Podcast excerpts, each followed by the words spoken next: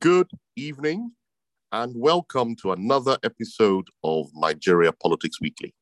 As usual, my name is Michael, and back with us this week is Phoenix. Uh, the the I, we got a lot of messages asking where Phoenix had gone. Phoenix needs to explain himself. I agree. Disappeared for almost two three weeks, so he needs to explain himself. But before we get there, we have three guests today. Our first guest is Oscar. Oscar is a member of the IPOB, Indigenous People of Biafra movement, and is also a trader. Our second guest is Irene. Irene is a healthcare marketer, but also a passionate supporter of Peter Obi, the one of the candidates within the People's Democratic Party.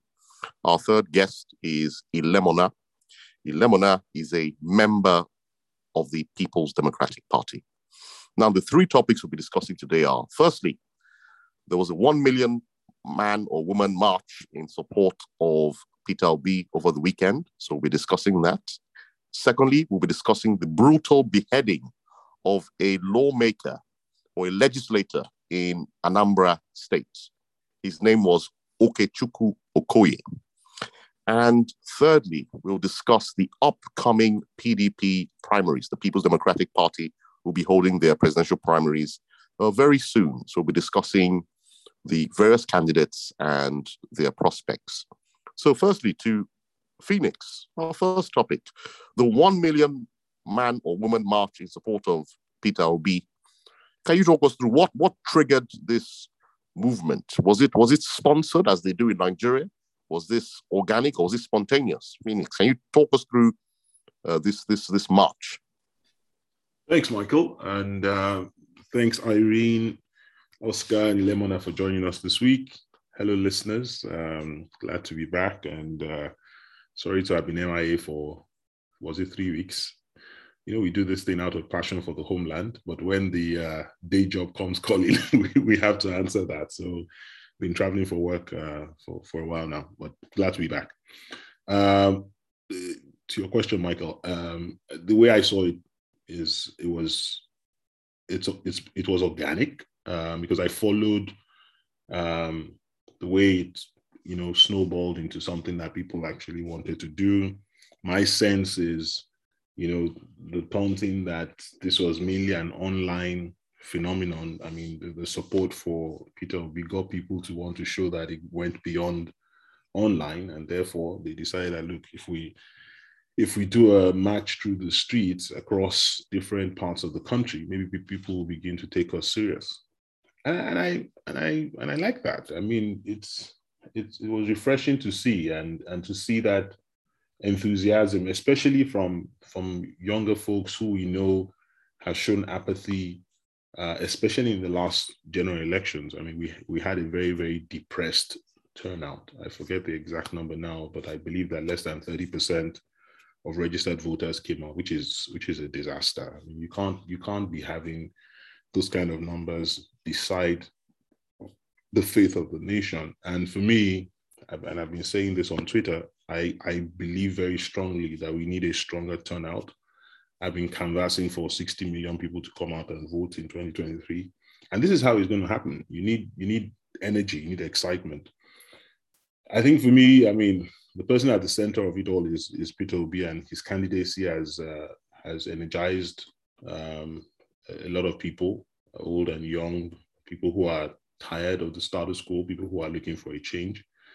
I also like, and he was involved because he, he did tweet in support of it, um, ahead of it, and then he thanked them afterwards. So there is some sense that his campaign or his people are involved which makes me, and it's great that we have Irene, uh, who's the marketing expert. It made me think of marketing, and you know, you, especially in consumer goods, you go out with either a push or pull strategy. I mean, push basically you're pushing through the channels and trying to get, I mean, retailers to put your products out there. You give them great trade terms, so you're you're, you're doing that. Or pull, you're going directly to the consumers and trying to get them to to get the retailers to push your product. So it's it's almost and, and those who succeed tend to be those who can balance both, right? Who can use both strategies. And, and it seems to be what he's doing. Peter Obi has been around the country to all the 36 states. He's the only candidate who seems to have done that. And at the same time, you're seeing this organic um, um, reaction by people who he has been speaking to consistently over a number of years, using every basic platform. He's he's on every every TV station, every serious political program, putting his message out there. So he's doing both, and and it's refreshing to see. Um, and and uh, let's see how how much this helps because he needs to scale the first hurdle, and let's see what what happens uh, with that. But it was, it was great to to see the energy uh, of the people even before he's declared the, the candidate of a party begin to show that. And for me, what was even more interesting was the fact that people are, you know, just coming out and saying that look, we we we know what we want, we know what good looks like, and therefore we're ready to put that out there and and sway the process to make sure that people take us seriously and listen to us. So it was great to see. Thank you, Phoenix. Let me bring in Irene because you've mentioned the fact that Irene is a is a, is a passionate supporter and a marketer. Irene, you're one of the prominent supporters of Peter on social media, Twitter to be precise, and you were tweeting in favor of this 1 million march. And in response, a number of members of the PDP have accused you of conducting, as they say in Nigeria, a campaign of calumny against the party, threatening the delegates that if they don't give you Obi, you're going to ignore them. And one member in particular said to you that he's he there's there's some there's some inconvenient truths that people like you, Obi supporters, need to know, which is that you cannot tell the delegates of the PDP how they will vote. So you need to understand these inconvenient truths. So Irene, how, how do you respond to this? Are you launching a campaign of calumny against the PDP? And are you trying to dictate to the delegates how they should vote? How, how do you respond to these allegations, Irene? I think it's very, I think it's ridiculous and hilarious. I think that people will say anything to distract you from your objective. I'm because, you know, and th- these people are very, I find these accusations very incongruent. On one hand, you are saying clearly that this is she's not Irene is not a member of your of, of the PDP. Irene has no influence, no power, and whatever, right? So everybody agrees that I am, for all intents and purposes, an active citizen who wants to be involved in the process as a citizen, because I do not believe we all have to join a party to be involved in the process. And you know, in one hand, you say you you know you're not that powerful, and then in the on the on the other hand, you're also saying the same breath. You're also saying you're also upset that I want to withdraw my support let me give a little bit of a backstory. I haven't always been interested in politics, you know, per se. I, I, I grew up being one of those people who believed that, you know, you should keep your head down. But then somewhere along the line, I think it was in 2011 that, you know, people just, it's just, you know, generally you you the more the, the more that you mature as a as a human being you know the more that things, the economy, the polit- the social political situation affects you, the more that you're involved, you know. And I started to become a lot more involved. And the entire time, the entire time I have supported PDP unequivocally.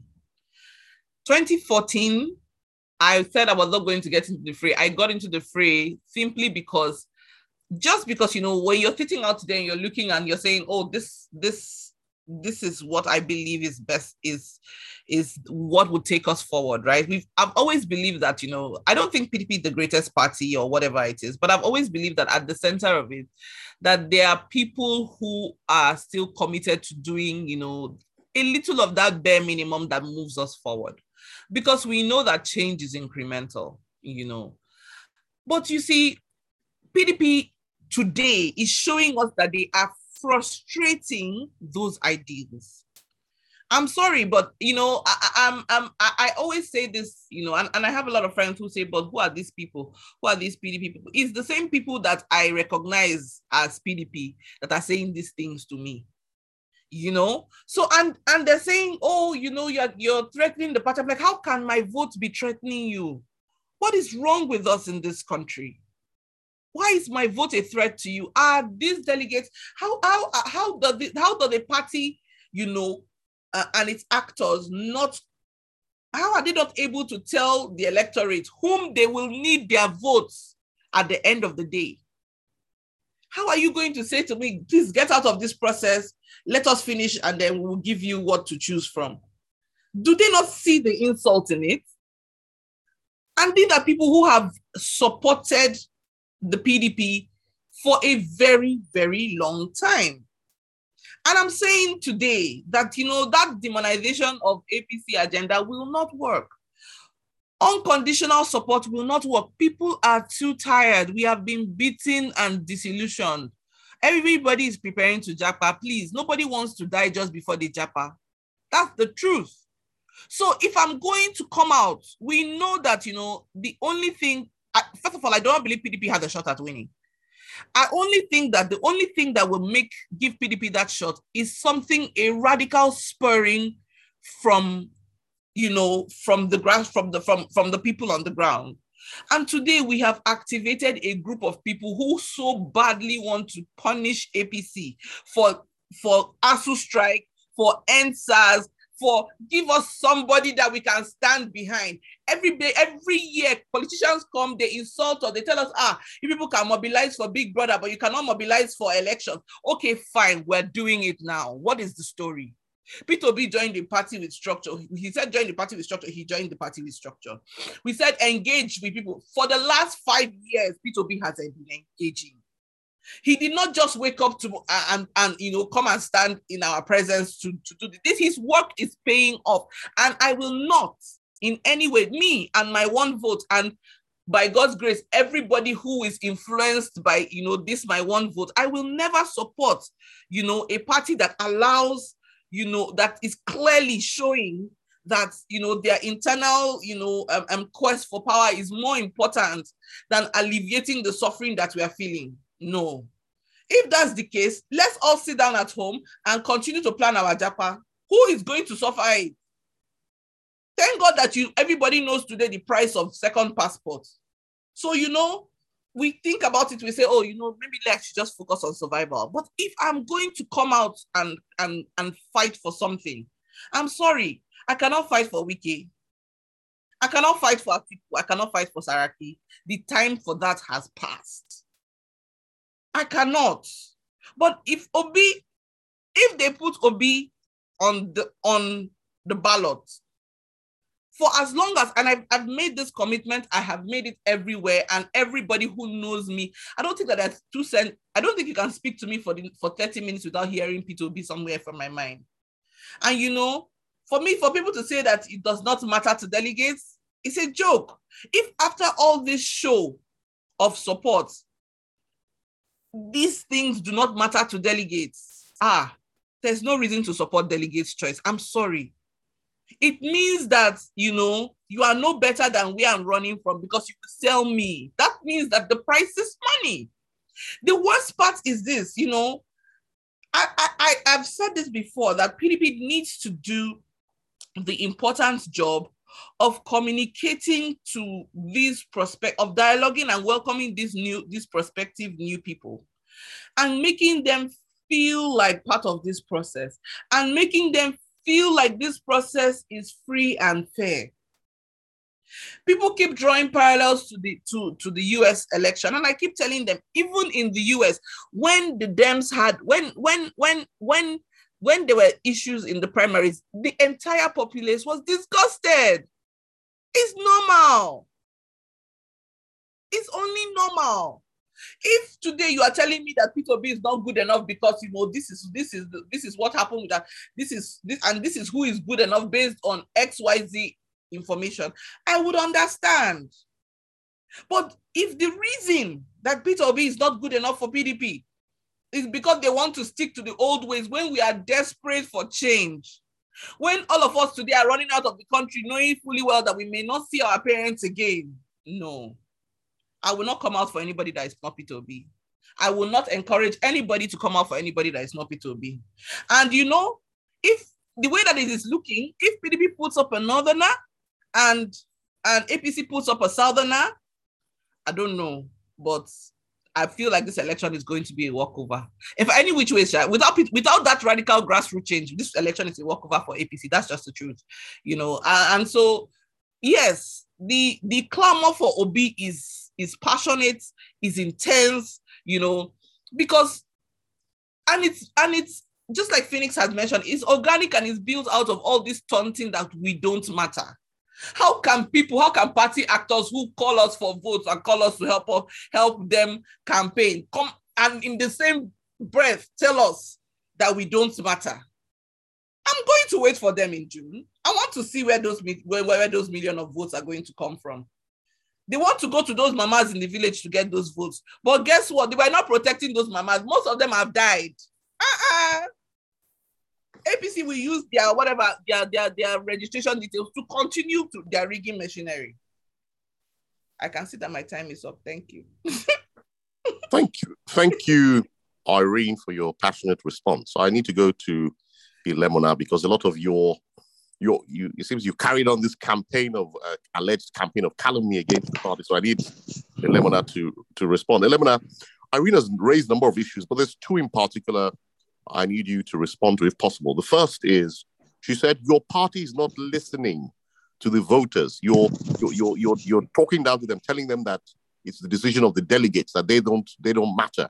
And secondly, Irene says, Saraki, I know you support Saraki, uh, plus Atiku and the others are the old guards. That that's the old way of doing things.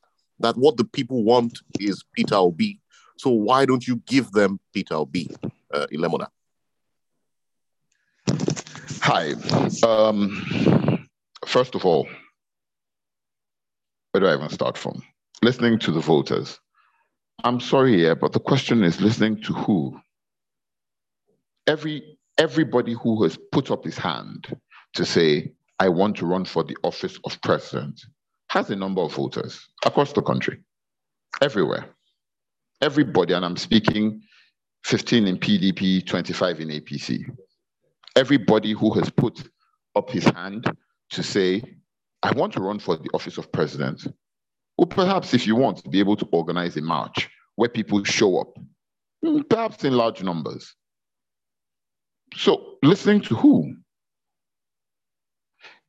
I believe that there are maybe four, five serious contenders in the PDP. All of them will be able to point out to you a support base that has millions of people so, what you have to do is balance that out and create a playing field where you're listening to millions of people in the knowledge that unless there is a transparent, open process, if you impose someone, you run the risk of alienating all the other people who ought to come together after the primaries to work for that one person. We must take one understanding. There is not a single aspirant anywhere within the five major contenders, if you will, who can win this election on their own. Nobody. After the primaries, we need to come together with the process. That's it. We need to have conducted a process that encourages the people after the primaries to say, yeah, okay, we went fair, square, we lost, we're supporting someone. On the contrary, I don't believe that Peter Obi is the best is the best candidate. I believe that Bukola Saraki is. I believe that he's shown character over the years. I believe that he has the right sort of combination of advisory, legislative, executive, and public sector um, experience. I believe that he has an understanding of the issues. He's engaged. He's spoken at events. He's spoken on te- um, television and radio. He's shown a practical understanding and demonstrated a commitment and a willingness to provide solutions that will give us, that will essentially fix Nigeria. I believe that Bukola Saraki has done the work. He left the party in 2015, came back in 2018, committed time, energy, resources, has been persecuted for it. Not only that, has realized that uh, this party machinery, unless it functions properly, we cannot win an election.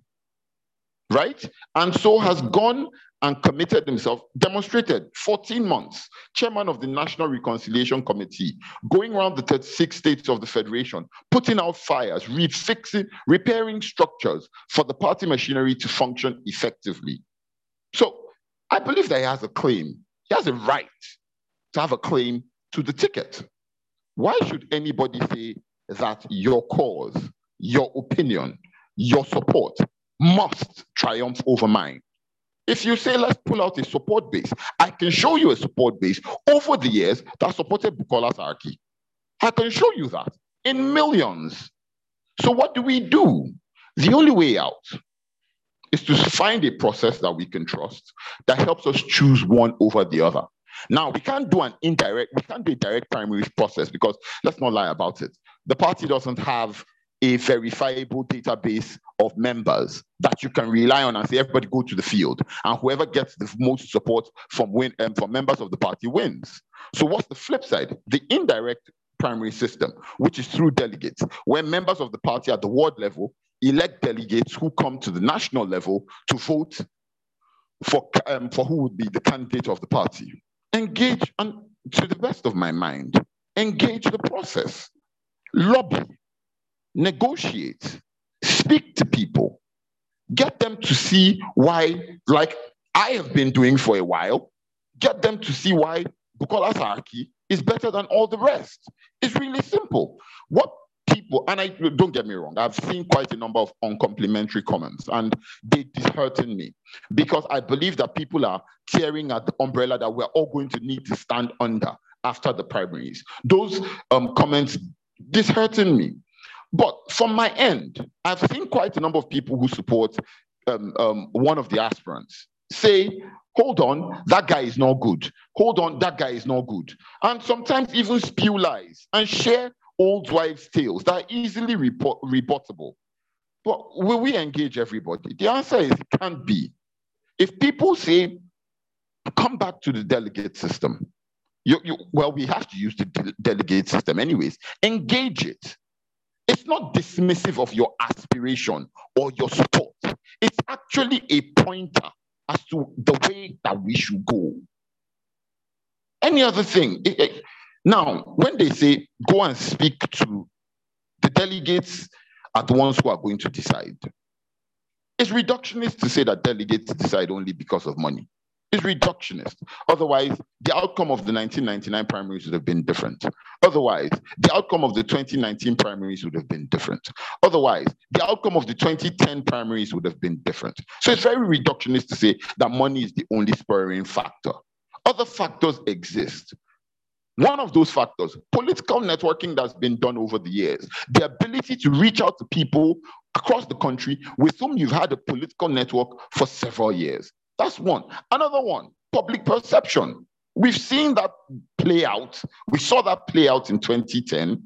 We saw that play out in 1998, 99. We've seen it play out before, where people sit down and say, hold on, what, what, what, what stakeholders within the party sit down and say, hold on, what's going on across the country?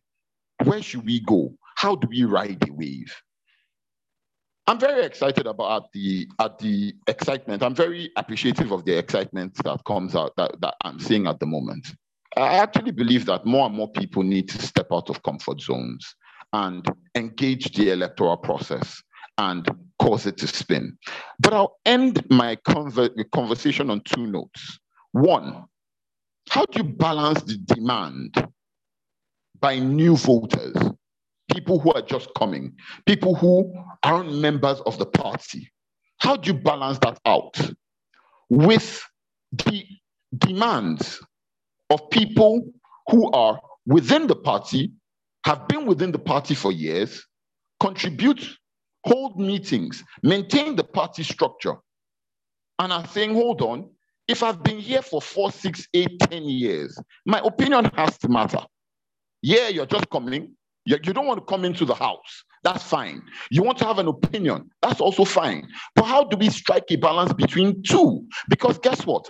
Both of them are very valid concerns. Both of them are very valid sets of voices. The opinion that eh, because we're coming, we want, we want, we want, without necessarily countenancing the people who are going to be polling agents on the day, the people who are going to be canvassers on the streets on the day, the people who are going to carry your message to towns and villages where they have, where they have organized structures where people come to meet them and they hold meetings on a weekly, monthly, and quarterly basis. You can't dismiss it, dismiss um, the one for the other now. Finally, I'm sorry, I don't know, I will not speak for anybody else, but Bukola Saraki does not represent the old God. He's a frontier for the new God. And he's shown that in every office that he has occupied over the course of his political career, starting from when he was SA to President Obasanjo, where he passed, pushed for the passing of the Fiscal Responsibilities Act, which to this day guides our budgeting process 23 years later. To his time as president of the Senate, where we can't even argue about how we can't even argue about how committed he was to the cause of the Nigerian um, people of the Nigerian Republic. We can't even argue that his work was stellar. We can't even argue that he led, without doubt, the best, the most productive, and the most people-oriented Senate since the return of democracy to this country, and dare I say, in the history of this country at all. Nobody can call Uh, I'm done. I yield the mic. Thank you, Ilemona. I was going to go to Oscar, but I think Irene quickly wants to respond. So, Irene, you have one minute to to make your comment before we go to Oscar, Irene. All right, great. If she responds, I have a right of response too. I also have a right of response, don't I? oh my God. okay. Yes. As long as I have a right of response, I'll keep quiet. Okay. So my my response to Ilemona asked a question that I wanted to answer, and that's why he, he says, How do we marry, you know, the new prospective voters um and the old and the old the people who have been in the system? And it's true. I mean, like he's and like he's he's rightly said, you know, these are the guys who are going to be at the polling booth. These are also the guys who are going to be, you know, um fighting for for our votes. Um and but the the thing that I I, find that I, I think that it's a pushback. Let me put it this way. So um, I'm going to send put us back, send us back to Phoenix's agenda, um, Phoenix's um, analogy, sorry, where he says, where he's looking at it like marketing, because you know, politics and you know, electioneering and in, in itself is a marketing exercise, right? You are selling a candidate. Now, the responsibility to bring people together does not lie with the mob. When people come out and say things like, oh, you know, everybody is shouting, people are saying it's just uh, it's just shirking responsibility. It is the responsibility of PDP to bring everybody together. Do we have new voters? That new people who want to be involved in the process? Yes. They have come with a condition. Is there a way to negotiate with them? No. But you see, this is what is happening. PDP, different PDP actors have different messaging, while the central elect committee is just keeping quiet and allowing all sorts of narratives about delegates and delegates buying and all of that. So you see the value of the delegates in the it, it's a it, it doesn't really even matter what the reality is. The perception is that this delegate is against me. That is the biggest and that is the worst thing that they are doing today nobody is you, you know and that's why I, I came back to you know it's the perception it's the perception. This is a perception thing first and foremost. It is a if i want to take back this narrative i need to from a place of authority come out and state what is and what isn't. Repeatedly demonstrate good faith. You know these are certain things. I, I, don't want to be mentioning names but if i if me and you Ilemona follow and followed in 2015 to demand for, for, for GEJ, right? To campaign for GEJ. Me and you follow to do this. And then tomorrow, this same person, whether or not they are a party official, is still telling me that, you know, your vote does not matter. It, the truth about this thing is that it drives a perception that PDP, not me, has a responsibility to, sh- to change. Except you're saying that my vote doesn't matter. Thank you. Thank you. I'm sorry, yeah. Michael, just a couple of things from me, I beg. Just just a couple of things from me. Okay, one, one minute should because we, we need to. I should keep yeah. So first of all, I mean, to Lemona's point on Saraki, I, I can't disagree more. Saraki is in, is not in the league of Peter Obi. There's enough records for us to go on to to, to go by. As gov- they were both governors for eight years, their records are out there. They're not comparable. They are both businessmen. We know what Peter Obi built as a businessman. We know what, and, and even in the financial services sector where they both operated, where Peter Obi was chairman of Fidelity Bank, we know what Bukola Saraki's record is there. So for, someone to tell me that Saraki is better, please, that's a joke. We're not having laughs here. The second point is Peter uh, saying that PDP should not listen to new voters, which I think Irene tried to. But we forget that PDP has lost the last two elections. So these people who are in PDP, who are not, who are unable to win elections, they think they can continue, they can win the next one by continuing to do what they've always done. They don't think that trying to bring more people to the table and where they see an organic movement where people are interested in participating and not looking to the other party, but looking to you and saying, give us this, this person will come out and support you guys. They don't think that one makes sense. They think that the fact that they've lost the last two elections makes sense, that they should continue along that path. It's, it's weird to me to hear those kind of things.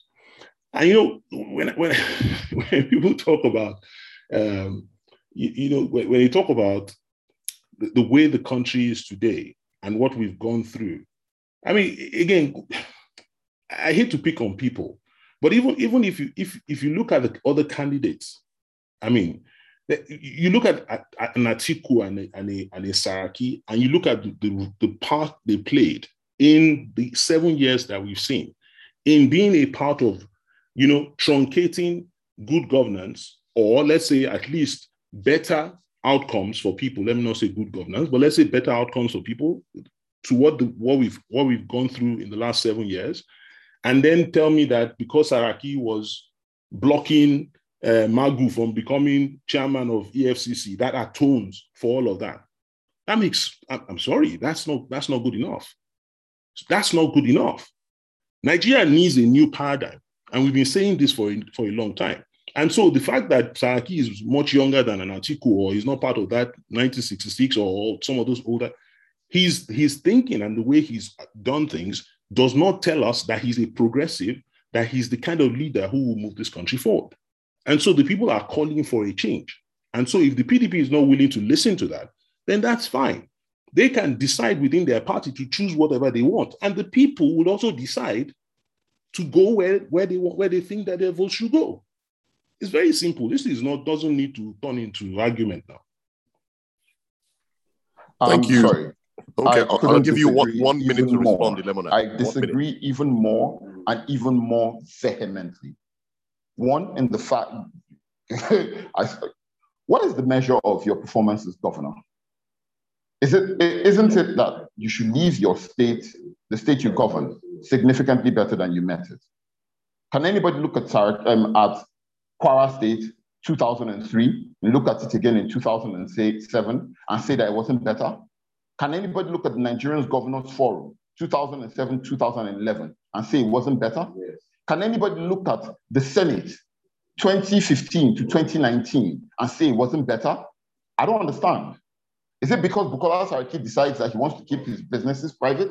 Businesses that have been investigated by the CCT all the way up to the Supreme Court, and nobody has found any traction or anything wrong? Is it because he decides to keep that better than private, as private as possible? I don't understand.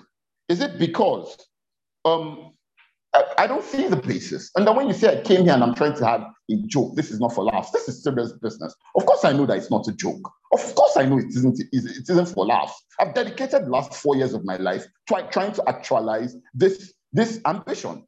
How dare anybody say that I came here to come and make a joke out of it? It's not for laughs. The man has a track record that shows that every office that he goes, his performance is better than the, um, than the person who he met in office is predecessor. No, no, but we're not comparing. We're not comparing him to his predecessor. No, that's what you did. No, no, no, no. I'm not comparing him to his predecessor. I'm comparing Phoenix. Let's allow Lebanon. No, no, no, no, no, no, no, no. He can't turn what I'm saying upside down and then tell me to let him allow. Wait, Phoenix. No, no, no, no, no. I'll call him. I'll call him out when he turns what I'm trying to say upside down. Okay, I have not compared. No, you can't do that. When you were speaking, I kept quiet. Oh. Okay. When you were speaking, I quiet. But, but say what I said. No, don't turn what I said upside down. When you were speaking, I kept quiet. And that's the sort of okay, thing so that causes the pushback that Okay. you get. So I'll respond. That's what gets the push. That's what causes the pushback that people get. It's incoming to come and say, hold on, you have new voters who want to vote. But the new voters all don't want to vote for one aspirant now. We have gone around this country encouraging people who have registered in their hundreds of thousands to register for the purposes of also voting Bukola Saraki.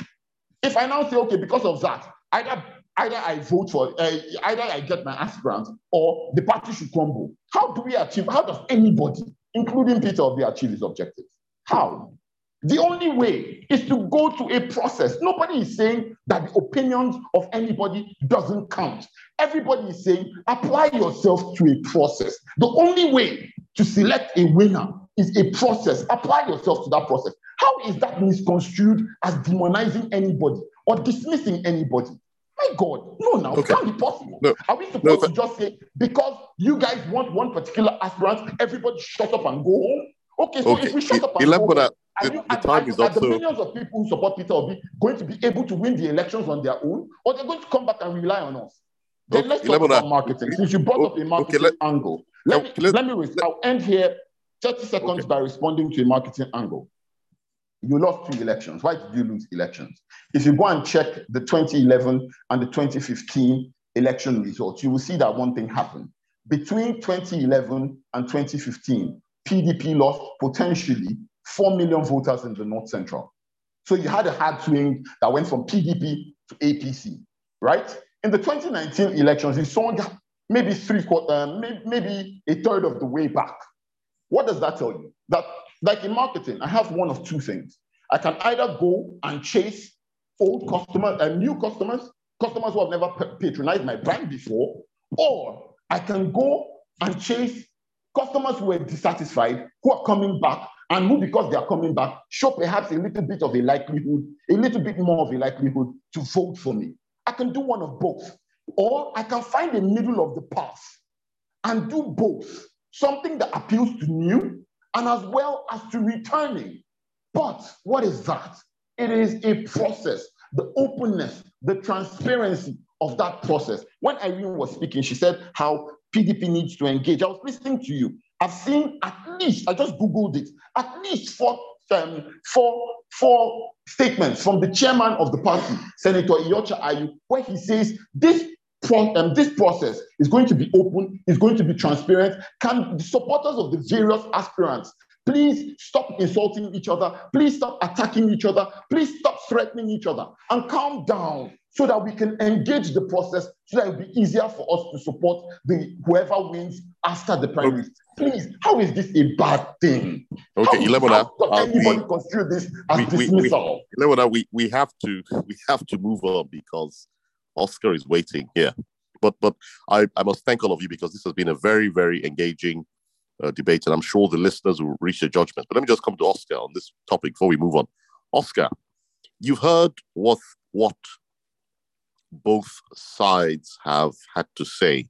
You've heard the case for Bukola Saraki. You've heard the case for Peter Obi, and you've heard the commentary around the fact that there's a lot of new, organic, and exciting support for Peter Obi, as evidenced in the march. Does that fill you with optimism that a new breed of young Nigerians are engaging with the process and perhaps the country can change, Oscar? Thank you, Michael, for having me again in your podcast. you know, why the two people are, well, anyway, why the three people are arguing, I'm just here laughing. Because we don't face the realities of our life. We just want to live in that fantasy life like a dream because, you know, Nigerians, religion have destroyed our brains so much, we believe in miracle. So it's so funny. I, want to say one or two things concerning this one billion match because I think the conversation was like a kind of campaign for who is going to pick PDP PDP ticket. But we're talking about one million match of Peter Obi, which is laughable. Peter Obi is my brother. If I'm in a position to advise him, I would tell him he's just going on a, a, a, a, a um, fruitless effort to say he's going to get PDP ticket to become Nigerian president. And it's so funny that we don't we don't listen to people. I remember last year, Peter Obi said that you cannot walk on, uh, you cannot drive a car, the engine is knock, knock. And I, I think yesterday also he made a comment of every day Nigeria is collapsing. And I was just asking myself, how then this man think he's going to build a house that already collapsed? And my, the other my brother who is supporting Saraki says something. That shows you that it was not even for the benefit of Nigeria, it's for his own benefit. He said, I have been on this for years to actualize this. He's not been on it for Nigeria to move forward. That's uh, one point I want to him to understand there. Then coming to one million match. I beg no. Nigeria. Nobody should interject that. Just keep So on the one million match, you guys should understand that all the one million match we talk about, who and who participated in the one million match? The Southerner. Was any northern any northern state that participated on that one million match? And my sister, can you yes. answer me? Yes. Which state? Yes. Which state? Apart from Abuja. So there was Jos, there was Kano, there was. Jos is not in the north. Jos is not in the north. Kano is where? Yeah, Jos is, Jos is a, a middle belt. So let's go another one. Okay, Kano is is where? Kano, I agree. Kano is in the north. Which other uh, northern uh, northern state that participated in that one million march? Taraba. There okay. was in Taraba. There was in Kaduna. Okay. Okay. That's three states, right? Three states in the north, right? Mm. at least to the best of my knowledge. I mean, if Kano, okay. and, if Kano and Kaduna have participated, what else are you looking for? I mean, I, do, I don't understand. No, no, no, no, no. I'm just saying because we know the understanding and the reality on ground. Like I was listening to Ojos Okalo on, on Channels TV. He said, even if they give him the ticket of APC, he's not going to win because Kwankwaso is there. And uh, for the fact Kwankwaso is there, any party that uh, ceded his ticket to the South, is definitely going to lose. What does that tell you? Nigeria is not in existence. We're just deceiving ourselves. So it's better we come to reality that Nigeria is not. I just I want to ask a simple question. Somebody who is a Christian in the north today, his life is in danger. He can be lynched for every little second. He's a goner. And we never talk about it. And we are talking about one million match for Peter Obi. A sitting president who is Jonathan? His his uh, his uh, his uh, campaign uh, campaign people was in the north. His cars were burnt. Nothing happened. And you think he has Peter Obi? And when people say Peter Obi is not part of the old guard, Peter Obi has been in politics for how many years? He has been governor for eight years. He has been uh, he has been a, a, for vice president last the last four years. Now he's here. It's part of the old guards. Let's not deceive ourselves. So, but the truth of the matter, whether one million match or not one million match, I am looking at this that Nigeria will never ever walk in one billion years. And 2023 election is not going to change anything because we have been doing this thing for the past 20 something years. Nothing have changed. We don't have electricity. Is Nigeria working for you? Fashola was the best advisor concerning electricity till he become the Minister of Electricity. And uh, darkness uh, full everywhere. Um, Buhari was uh, uh, Minister of Restructuring and uh, Petroleum till he become the President of Nigeria. And we are borrowing money everywhere. So when you look at the promises people have to make to come to power, they always base their promises on lies. So when we are talking about this one million march, this and that, Bukola Saraki, I am not interested. The only solution to Nigeria is total disintegration. Let people go and heal. Because there's a lot of there's a lot of killings, there's a lot of deaths, there's a lot of pains that are going to make Nigeria in the next 20 years, you're to breed monsters that are going to destroy more things than what we have at hand now. But it's better for everybody to go on his small corner to call his people that we have lost a lot to this Nigeria. Let's come together and heal. and, and find a way to move our life forward than to be in this big Nigeria and we'll be hurting ourselves and the unborn children.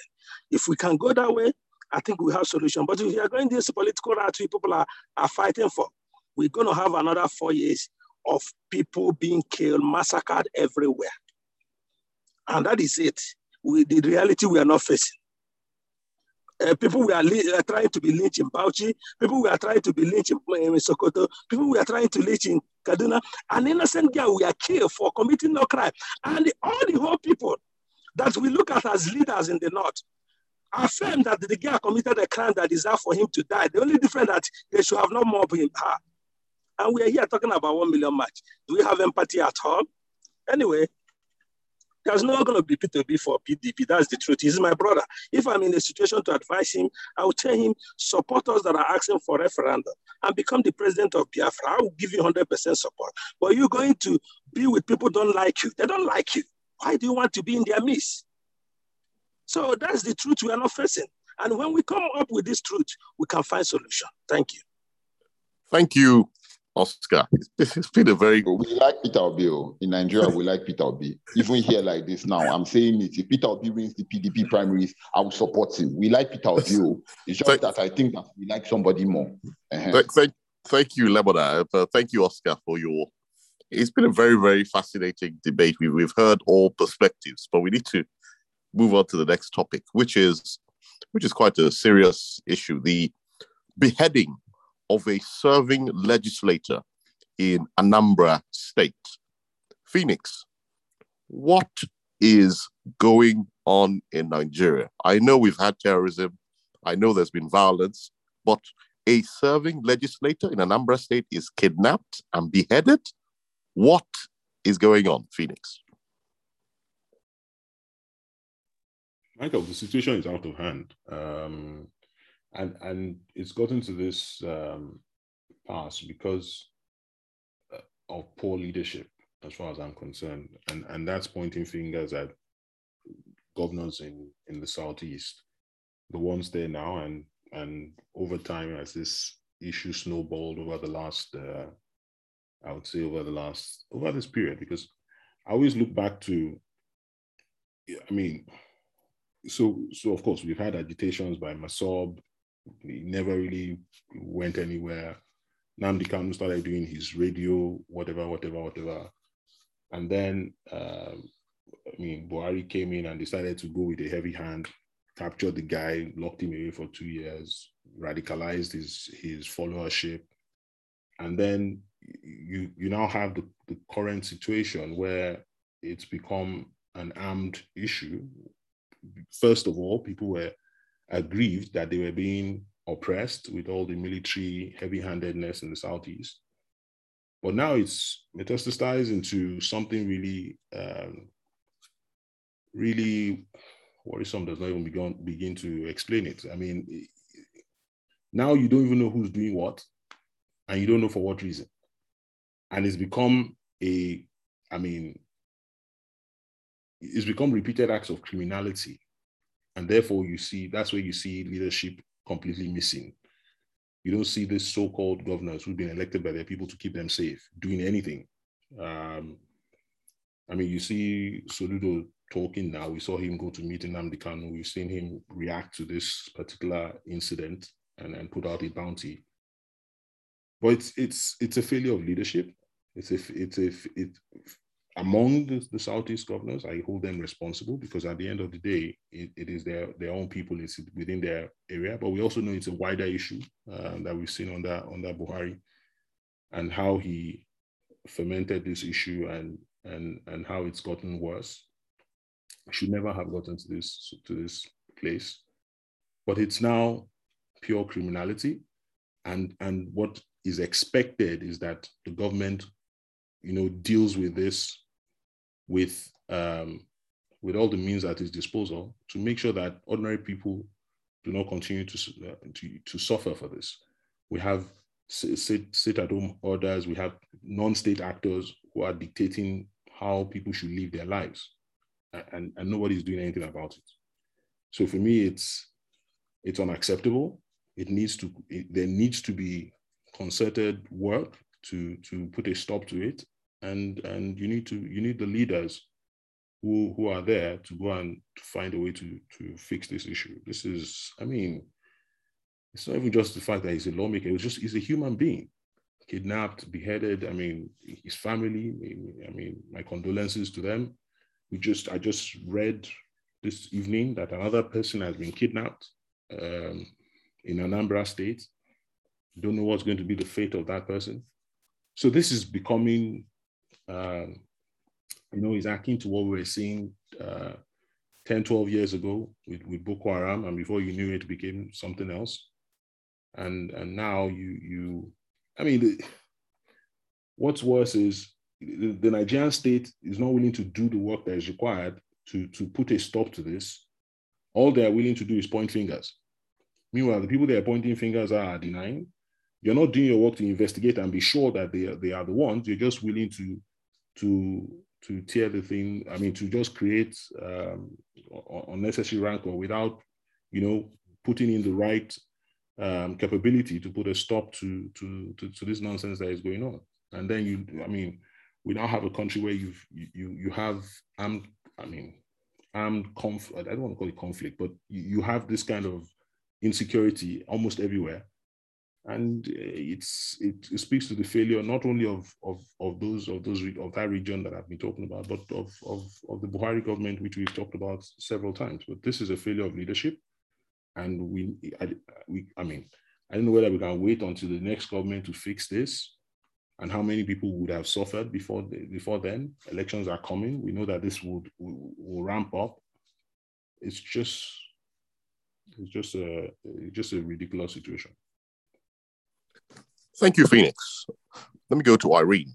Irene, the newspaper reports um, seem to indicate that the the the perpetrators of this of this uh, horrible crime have connections to the pro Biafra movement. Uh, Premium Time says they they published a video. The killers said saying they give 48 hours to the government for all soldiers in Biafra land to be withdrawn or to face further consequences, which would seem to indicate that these these the killers were either maybe members of IPOB or or, or supporters of IPOB. So, uh, what what is your view? Do you do you think this is IPOB related? And if it is, what how should the the Nigerian state or the Anambra state government uh, respond to this uh, crisis? Uh, so I I, I want to start from the second question on how to respond before I, I talk about what I think, who I think it is, because I don't really know. I don't really, I don't think that who it is is as important as how to address it. Um, the good news is that we have context. Context in the sense that, you know, we've, this is not the first time that, you know, we've had um, internal um, we've had internal um, um, um, kidnappings and killings violence you know. But this is this would be the first time that you know there's a lot of of concerted effort i would say to to i don't know couch the situation um, when I talk about context, I mean that, you know, I mean, we, we saw Osisikankwu and his end in Abia State, you know, even Bakassi boys at a point, you know, um, were an issue. And all of this required a bit of, you know, state and community action to quell. I would say that, you know, IPOB, ESN, I don't know, all of them, um, and all the factions. And that's part of the reason why I, I try not to to uh, I, I I'm I'm saying that it's not really relevant who because you know the once you point a finger at somebody they say oh no is this is Simon Ekpa's fact, faction? It is this person's faction you know? It's not really as important as there is criminality going on. It has been tolerated you know with with Biafra rhetoric you know, and it should not be. And so there needs to be a concerted effort to address this. Beheading a law, a, a lawmaker, uh, you know, a, a, an official of the state and putting the head on a spike is not only you know it's not only an insult you know but it's a it's a message you know to the federal government and so yes you know, I will admit that I'm one of those people who believed that, you know, the force um, that they had exerted initially um, was excessive and unnecessary. And that was true because then we had unarmed, they actually attacked unarmed people who were desperate for change. And now, you know, whether it was those people that went unarmed or armed people saw an opportunity to address it, we have a bad situation. We need to get together and address it. I think that, you know, Soludo had a very big role to play. In, and, you know, he's in a good position because he's actually accepted, you know, um, um, in the state and not as, I would say, as, um, there's a lot more support for him, I would say, than his predecessor. And, and at this time, he needs to tap into that, you know, to to to get the community to support. I like the fact that you know he has placed a bounty on whoever has you know information and all of that. You know, at least start things that that um that you know spur community action. I always say this because when things like this happen you know these people do not live in isolation. They are all community people. I will give you the example of um of, of a village man who was one of our village men who was kidnapped by Osisikankwu's gang of those days. And when he was kidnapped and put somewhere they were speaking his dialect and he's like but i'm your brother. What is happening? You know? And so these these people are you know are, are also our everyday people. They're not living in isolation. They can be rooted out. They can be found out you know and dealt with. And you know there is enough public sentiment against them today to address it. I will also go further to say that the reason this apc government is not as you know i would say uh, it's not as um, um effect um proactive in addressing this situation is because it pays them, because they know that PDP, the, the, a solid PDP battleground is in the South. Where else do you see, where else do they, do they, even in Kano, where else do you see 90, 96% of, of the registered voters come out for, for any party? They know that standard. In fact, it's one of those things that, you know, I will not go back to the previous topic, but one of those things that I feel that PDP has taken for granted, they know. And you know, it's it's it's why these governors today, these House of Reps members, these people who want to, who are looking to, you know, to to to get into power next year, they need to make sure that there's a place to vote. You know, whether they cannot, you know, continue to to to um, allow the complacency of this government. We need to take action, and it needs to be, you know, an action of both state and community. Thank you. Thank you, Irene. Oscar, you've heard the comments of the previous speakers, and I just want to mention again that in the media and the general public commentary all fingers are pointed at the IPOB movement or their supporters. They say your group or your supporters are responsible for the beheading of an Anambra state lawmaker. Now, tell me, Oscar, is, is violence the solution to this movement?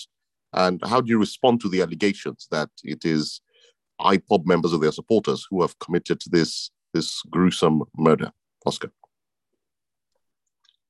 you know, um, there's a saying, people that still believe in Christianity or Bible, they said when the foundation is wrong, what would the righteous do?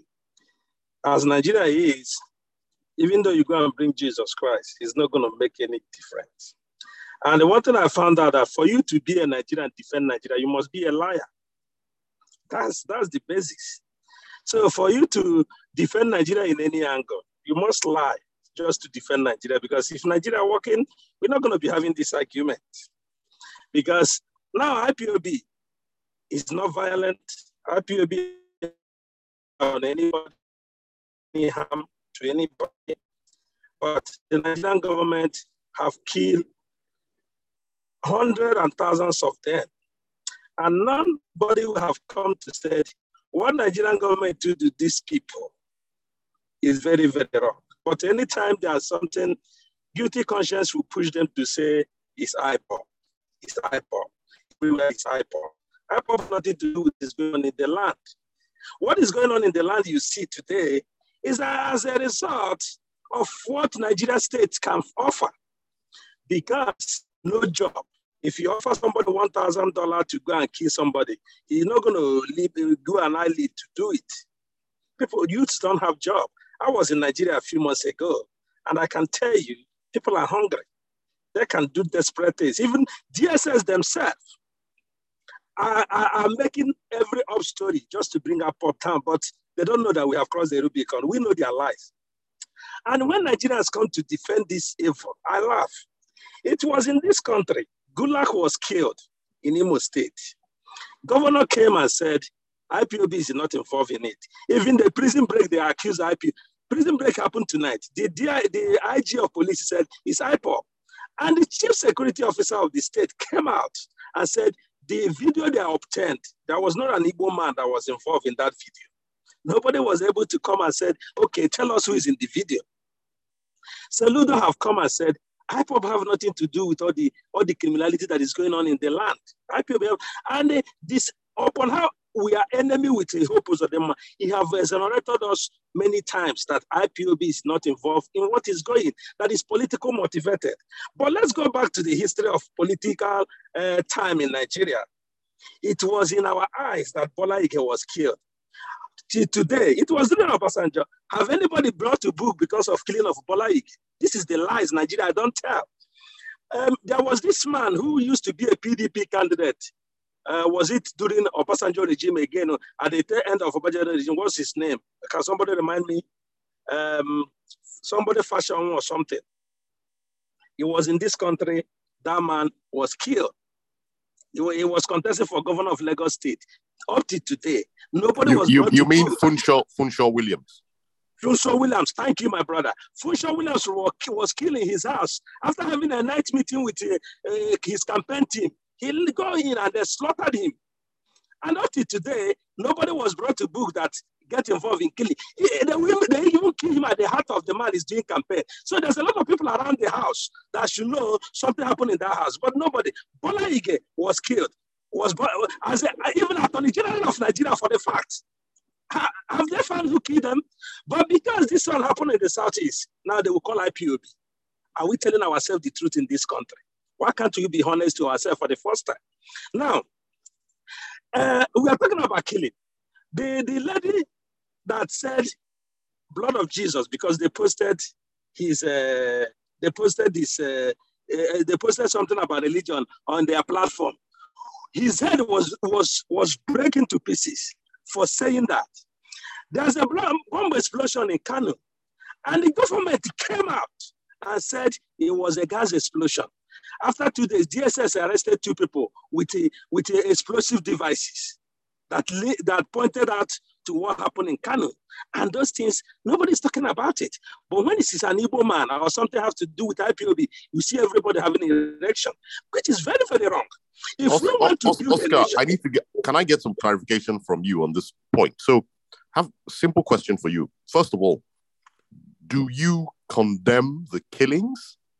And secondly, it 120, I condemn it 120 percent. That is evil and barbaric. And I'm telling you, Nigerian state is involved in killing of that, that man. The same way they're involved in killing of uh, um, this man, um, uh, uh, God- Dora the husband. They, they, they, they, they were involved. Nigerian state is a killer. All of us know. Why are we running about? Why are we running away from it? Nigerian state is a killer.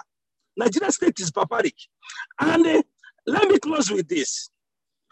Mailafia, was it last two years or last year before he, they killed him as well? Because what Nigeria can do is killing, killing, and killing. They kill your dream, they kill your future, they kill your children, they rape your wife. That's what Nigeria can do. They can't give you electricity, they can't give you road, they can't give you hospital. All they know how to do is to kill. Mailafia came last year and he said, in 2022, the killing is going to increase. Go and watch the video, it's on YouTube. He said it's going to increase. After they finish killing people in the rural area, they will come to urban area, start killing prominent men. at least this, this since last year up to now, how many prominent men have been killed? Dora Akunyili, the husband, has been killed. Gulak has been killed. Um, another one is uh, another one is this one that they killed this week, and nobody take him serious. And he said they are preparing to start a civil war. They prepare to start a civil war. That a governor, a sitting governor in the north, is the sponsor of Boko Haram. But nobody will ask because it's not it's not an Igbo man that that they were accusing fingers. Because if it's an Igbo man or a Biafran, you, by now they will have they will have taken him to custody because all the Boko Haram you see that are killing, none of them is in custody, but Nnamdi Kanu is in custody. So when we want to when we want to solve a problem, first of all, you discover the problem, you go to the root of it and solve it. Not the reaction of But what O- Os- problem Oscar, is. I need I need to ask you a final question on this. A quick question before I go to Ilemona. Simon Ekpa, who is one of the leaders of IPOB, is known publicly to advocate violence. So, are you sure that it is nothing to do with the IPOB movement because Simon Ekpa is is documented to be supporting sure violence in public? No, um, uh, Michael, let me uh, let me correct you there. Simon Ekpa have never, ever, ever instigate violence. It is your country, Nigeria, that instigates violence. Get that one right. Because when IPOB movement started and we have flag in our hand, they come after us, kill us like animals. What Simon Ekpa can tell you is that when people are coming to kill you, try to defend yourself. That is not instigating violence. So self-defense is, is, is a, a fundamental right for anybody to defend himself when he feels threatened. So you get that one straight. So I have never, he can never advocate violence. You are not violent people. I want you to understand that. So when you people are pointing these fingers, you have to know the evil of Nigerian state. You are you you you you Michael. You can testify to it that Nigeria is evil that can kill anybody that doesn't support them. Why are we coming to try to see IPOB? When did IPOB started? Was Bola Ige, uh, IPOB, was he there when Bola Ige was killed? Fusha William, was IPOB there when he was killed? So many killings that happened in this country since 1945, was IPOB there? Aguiyi was slaughtered, was murdered. Nigeria, from the foundation, is a killer squad. We know. We know about Mustafa. Mustafa, who is a, you know, this politician, they can kill at any will. You, we know about Mustafa, who was uh, Okay. an heir to Abacha. He was But you, you cannot be talking about all this history, history, history. We're talking about today. Can I IPOB today? You, you're, you're saying that you're saying that this is self-defense. But how is it self-defense? You- you- How, you how is how is all of this killing self-defense? can you, can, don't intercept, don't interrupt me when I'm talking. You can say whatever when you have your time. But what I'm trying to say is that I'm talking about this. The problem that lead to the killing of those people have not been fixed up to today. Me and you, you are still here arguing with uh, Peter Obi or Saraki being the president. But the problem that was causing all this killing has not been fixed. Yes. Because if No, Ojukwu can go for if Ojukwu can go to Aburi to negotiate for restructuring, after 60 years we are still talking about restructuring. Is it not a shame to a nation? So let's let's O- O- let's Os- get the Oscar. right. Sorry to interrupt because we have to move on to Okay. Ilemona. Please, I have I have plenty things to say. So Ilemona, you have about you have three minutes because we need to move on to It's our- fine. Okay, so I'll give you three Oscar's minutes. entire approach to this whole thing is would have been funny if it wasn't so sad. His entire approach is, oh, so because people were killed in Nigeria before, it's okay that they should be killed in our concept of Biafra now. That's his entire approach. He's not raised anything that remotely approaches the issue. It is, oh, that person was killed the other day. Oh, the other person was killed the other year. Oh, the other person was killed the other year. Nothing that addresses the violence that is being sprung up on the people of the Southeast. Nothing that addresses it. If Oscar is untrue, if you tell us, no, I'll, let me not water it down. It's a lie for you to say that Simon Ekpa has not called for violence. He has several times. It is on record, on video. It is there. Even amongst more moderate members of the IPOB, there are people who worry about Simon Ekpa's ways. It is there. Coming to come and tell us that he has never called for violence is you looking at us, informed people who at least have small sense, and you're telling us a lie to our face. That's not true. You've offered nothing. All, all you've said is, oh, because people have been killed in Nigeria. Oh, because people have been killed in Nigeria. Does the killing of people in Nigeria make it okay for people to be killed in Biafra or in and Biafra in quote in this place? The other day we saw a video of people who went to go and kill INEC staff, and they were saying, "We have been telling you that this is what we want to do. This is what we want to do. We are fighting for your freedom. You are refusing." And so the, the punishment for the freedom that you insist you must foist on me is death. I don't understand. It, it doesn't make it, this approach to it doesn't make much sense. And it seems like it's okay now. Like Irene said, people have created the scenario for this that has started. How long do you think before it gets to the doorsteps of some of the people who advocate for it, who say it is okay, or who try to provide nuance or rationalization? How long do you think it will be before it gets to their doorsteps? You're from you're from the southeast. You're from Nigeria until Biafra exists. If it ever exists, how long do you think it will, it will be before it gets to your doorstep in the southeast? To the doorsteps of people that you know and love. How long do you think it will be? What we continually shirk the responsibility, shirk the conversation, put it on the door of, oh, the Nigerian state in quote, when we know that it isn't true, that there are a group of people who are funding, who are promoting, who, and who are perpetrating violence against unarmed, innocent men and women. We know that. And they're doing so under the cover of this, uh, under the cover that has been provided for them by, by a, an agitation for self-actualization.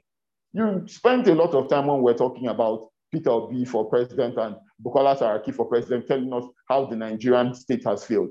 And sorry, let me tell you something, Oscar. Before your very eyes, the agitation for Biafra, Biafra is already a failing state because people like you will not say the truth that even if you're not participating in it, people are using a cover that you may or may not knowingly provide to perpetrate a large amount of violence on unarmed, innocent men, women, and children. That is really the soft truth. Bam! Thank you. Th- thank, thank you, Lemon and Irene. I can see Oscar wants to quickly respond. I, I Oscar, I have to respond. Oscar, you have because... two two minutes before we move to our final topic. So I'll give you thank two minutes. Thank you very Oscar. much, uh, Michael. You know, you know, sometimes when I look at these politicians, I laugh because they don't know my level in politics. Because the only way you can survive in Nigerian politics, you have to make up lies.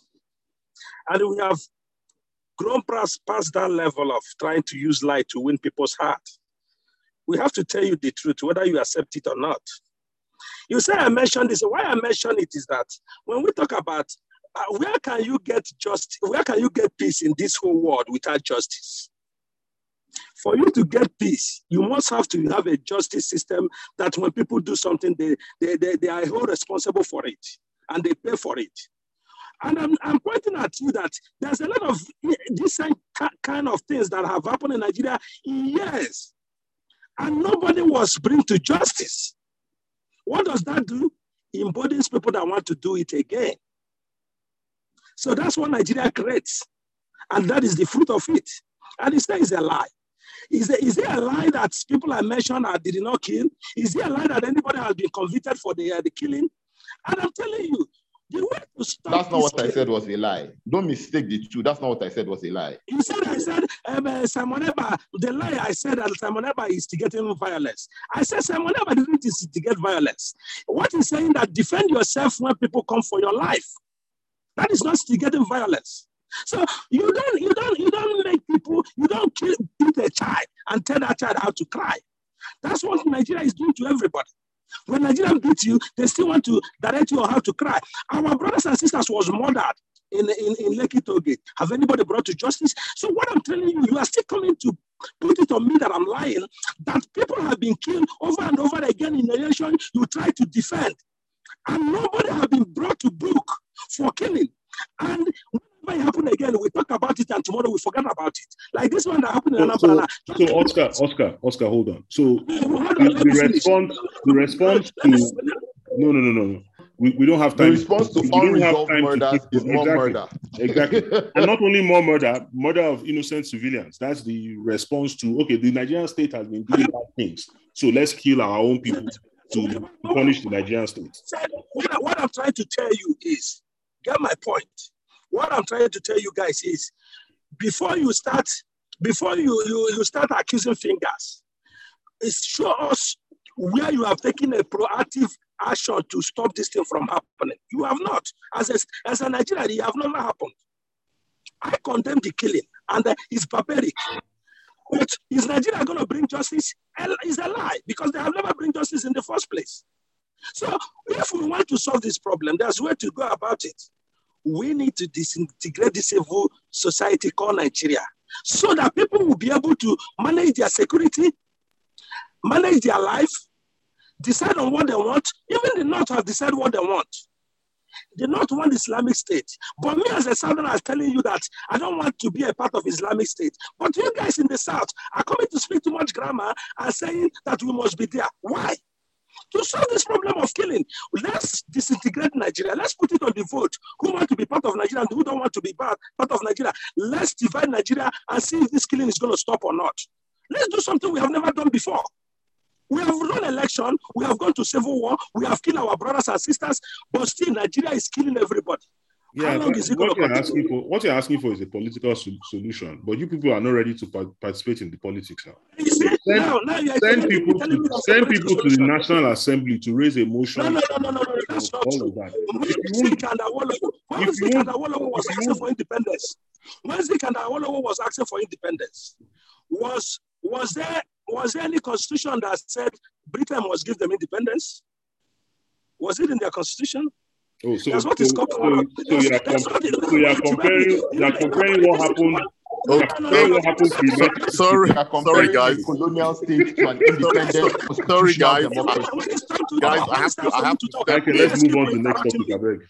Okay, Oscar. It's time for me to talk. You guys interrupt. Michael, wait. They keep interrupting me. That is not good because they make me forget my chain of thought. But let me tell you, the same thing Zik and Awolo will ask for them to have independence as a Nigeria is the same thing me and Nnamdi Kanu is asking. And you say we will be killed because of it. Because they are white is the reason. I say, okay, let's go by the opinion of these people. But because you are black, you say go and kill them and don't allow them to talk. So that's why that's the difference. Thank, thank you, Oscar. You've you've made your it is important point. that somebody interjects here to say no, one no. thing that is very important. I'll, it won't take more than 30 seconds. I, okay. I you. 30 seconds. Absolutely. Me, I will interject too. You don't come and try to. Yeah, but you had finished though. Okay, so sorry, finish, finish. You had finished. If you interject, I will interject. If you say something that I don't, my mind didn't take, I will interject as well. So I want yeah, you. but you had finished now. But you had finished your point. Can I? Okay, I'll wait on. Have you finished now? Can I speak? Yeah, it's finished. So 30 seconds, 11 30 seconds. Let me tell you something. There's absolutely not, at least I know Irene very well. I know Phoenix very well. I know you, Gege, reasonably. I, I know the thought processes rather well there is none of us without doubt that is not full of condemnation of the approach that the military has taken towards the agitation for self actualization in the Southeast. We condemn it in unequivocal terms that it is violent, it is, a, it is an abuse of the human rights and the freedoms of the people of the Southeast who have a right to determine or demand anything. That's it. We believe that as equally as the Nigerian state must act within the confines of the law, so also must the people who have these agitations. That is the simple nutshell of our position. At least I know that I speak reasonably for some of the other people. Very okay, true. no, thank Very you. Time, it's 30 seconds. So let's just give Oscar the final 30 seconds and then we need to move on to the next topic. Otherwise, we'll be we'll be here till tomorrow. We what Oscar wants to say, Jerry. Let's move on to next topic. Phoenix, you know, you don't like truth, you know. But the truth of the matter, I want to tell you, maybe Gege forgot to mention that today. I was I'm a staunch member of P, um, APC before 2015. Even before that, since 1999, I have participated in all political activities as a person because I love Nigeria with passion and I want Nigeria to move forward. So if I could have participated on those levels, and today I have looked at it very well, and I found out that Nigeria is not going to work in the next one billion years because since I was born, now I'm 45. All I keep hearing, Nigeria is going to get better. Today I was in a space And when you talk about fixing Nigeria, people who are still defending one Nigeria, they're advising people like uh, uh, Wojide, they're advising people how to jump out from Nigeria. But when you ask them, how are you going to fix this Nigeria, they don't have answer. But they will ask us, how is this your Biafra going to look like? Because I, I look at it, for, for, the, for 16 years, a country that cannot give its people ordinary common security and electricity is not what to die for. And that is why I stand on my ground and tell you Nigeria is not going to work in 1 billion years. The only solution is disintegration. Thank you. Thank you, Oscar. It's been a very spirited debate, which I've enjoyed. I've heard all the perspectives, and the listeners will reach their conclusions.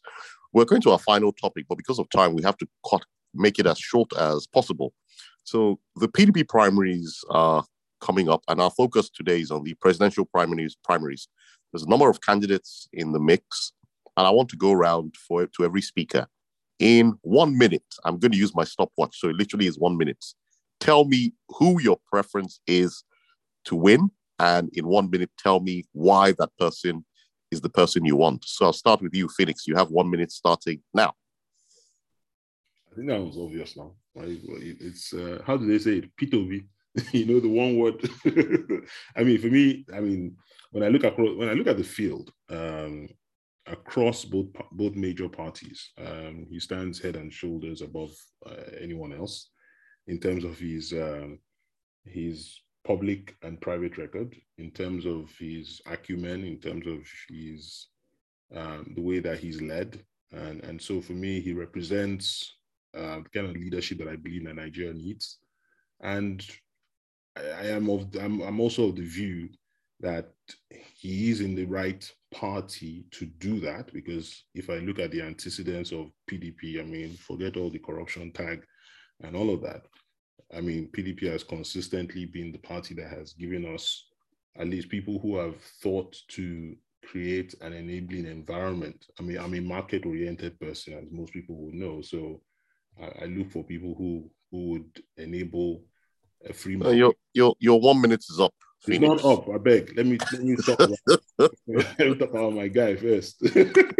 but okay, no, to cut it short, I, I believe I believe he's he's the he's the best candidate of the lot, and I believe very strongly that he's also the one in, in the situation that PDP finds itself as a as a an, an opposing party that has lost the general elections uh, twice in a row to stand a chance, you need to get people um, to to want to vote for you. You need to you win by more having neutrals on your side, and you win by expanding the voting base. We've seen over the last two election cycles that the, the participation has been dwindling. We saw massive apathy the last time around, especially in the strongholds where, where PDP has its strongholds in the southeast and south south. To counter that, you need to energize the base and he's the one person that has proven that he can do it. Thank you, Phoenix. So over to you, Irene. Who is your candidate, Irene, in one minute? So I'm going to echo Phoenix a little bit and say that you know it's P2B or boss. Is P2B or boss? Is P2B or boss? Like we've said everything. If you want to know whether he's the right candidate, just he, he has been speaking all the platforms, all the you know, right now we're, we're at the point where we just want action. You know, PDP just needs to test. Let me tell you why I'm excited about this. We're about, I feel like we're about to activate a a voting block that we've not activated before. We've always trusted, you know, the other traditional blocks. And I and you know, I feel that if if PDP will just trust us this one time to do this thing, to just show these people that listen, the way that we ginger for Uh, you know for for entertainment can be replicated into you know social change. That is you know that is what p2b represents for me and that is what i'm desperate to see. And i really really really really hope that you know all of this pressure that we're putting all of this that we're clamoring you know it's not i i, I will concede one point to Lemon and say that it's not ideal right? But it is necessary it is necessary. We are desperate. It is necessary. Thank you. Thank you, Irene, for sticking to the time. Uh, well, well done. You, you've made your case within one minute. Now let me go to Ilemona. Ilemona, tell us in one minute, who are you rooting for to win the PDP's primaries, presidential primaries? I'll back Bukola Saraki. Hello, can you hear me? Yes, yes, you said okay, Kola yes. And... I'll back Bukola Saraki. Simple reasons, many, many reasons. One, we need a president who understands the need to combine effective, efficient executive legislative regulations. All the reforms that we're going to be able to get, that we must get, will come by somebody who knows the inner workings of the National Assembly and how to, and is able to put together a legislative agenda that works for everybody. One. Two, we need a president who understands government, but also understands the private sector and understands that the relationship between both is essential for the sort of middle class growth that takes millions of people out of poverty and puts them in prosperity, thereby taking the nation out of poverty and puts that nation, the nation into prosperity. Bukola Saraki is that person. We need someone who understands the ability to pull different, differing, passionate demographics of our country to a table, to understand that everybody needs to give something into a pot to be able to get something out of that pot. We need somebody who understands that. The art of negotiation to bring people to a table angry and help them leave happier than they were when they came to that table. Bukola Saraki is that person. We need someone who understands the critical roles our institutions play in um, what they call it, in sociopolitical growth and development, and the need to ensure that in the institutions fight for their independence and safeguard those independence so that they're able to function effectively, like they've never functioned, really functioned over time. Bukola Saraki is that person. I could go on and on. But head and shoulders, understanding the critical need to make our institutions work for effectiveness and efficiency. Finally, we need somebody who understands how to grow wealth. To grow wealth, I believe, and I understand the need to save for a rainy day, but you cannot save your way out of poverty. You need to have the sort of combination of legislative and executive action to be able to grow wealth, get government out of the way, and then put the private sector into play so that your people can work on, the, can give their creativity and grow your country. Bukola Saraki is that person. We're tired of talking. That's why in our campaign organization, our rider is enough talk. Let's fix Nigeria. Thank you. Thank you, Lemona. Now, the final word on today's podcast goes to Oscar. Oscar, you've heard in the news, you've seen all the candidates. If you had to pick one Oscar, one candidate from the PDP to be their presidential candidate, who would you pick, Oscar? Thank you. I think you are not being fair. You give Lemon a lot of time to talk, to campaign for his uh, his this uh, his uh, Bukola Saraki. But uh, uh, Gege, you know my stand is since we have get to know each other. None. I'll tell you why. Because all of them are the same. Why is it always we come to a table where they will say, okay, choose from the lesser evil? That's all what they present to us. Peter Obi was governor of Anambra State for eight years. Did his governorship spot stop the insecurity in Anambra State? No. It was during his period that some of us were killed um, and put in Ezu River. You, you talk about uh, you talk about uh, Atiku. Atiku have been the governor. Uh, Atiku have been two times uh, vice president, and they have been contesting for president since um, since, since uh, Abiola days and he made a lot of wealth. Have you account how he made this money? No, it was it was through criminality of looting and they make all their money. We know that one. You talk about Bukola Saraki. Everybody know his history about uh, General uh, uh, Society General Bank, how they. But if you bring that up, I need to respond though. No, no, no, no, no. Why are you interjecting me? That is not good. I, I, Michael, you apologize. have to Well, do if something not, I apologize. So and we know his history with uh, Society Generale Bank. he was two time, he was a former governor of Kwara State. Kwara State still remained the poorest, one of the poorest states in this country. He was a, he was a, a Senate president. What does that change? He, he was in our group when we were, he, he was with us when we, when we bring this Buhari that is a disaster to Nigeria. He was on that platform to bring Buhari to Nigeria, that is a disaster. So what are we talking about? Who, who among them that you say we don't know their antecedent? All of us know that all these people have always put their hand in the cookie jar. But we are not present with, oh, can you take the lesser evil? Which is what makes black people cannot progress in the one billion years because they are, we always present with the bad two bad eggs and said, can you choose the lesser evil?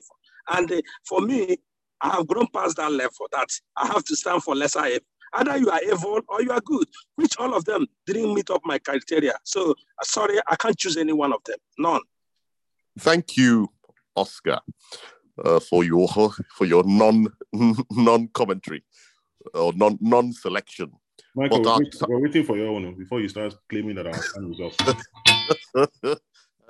uh, my my preference, uh, I think, is uh, Peter Obi for basically two re- reasons. First of all, I think it's the turn of the Southeast to produce the presidency uh, because uh, it's an equitable decision. And of all the Southeast contenders, I think Peter Obi is the best. So if I had to vote, I would vote for him.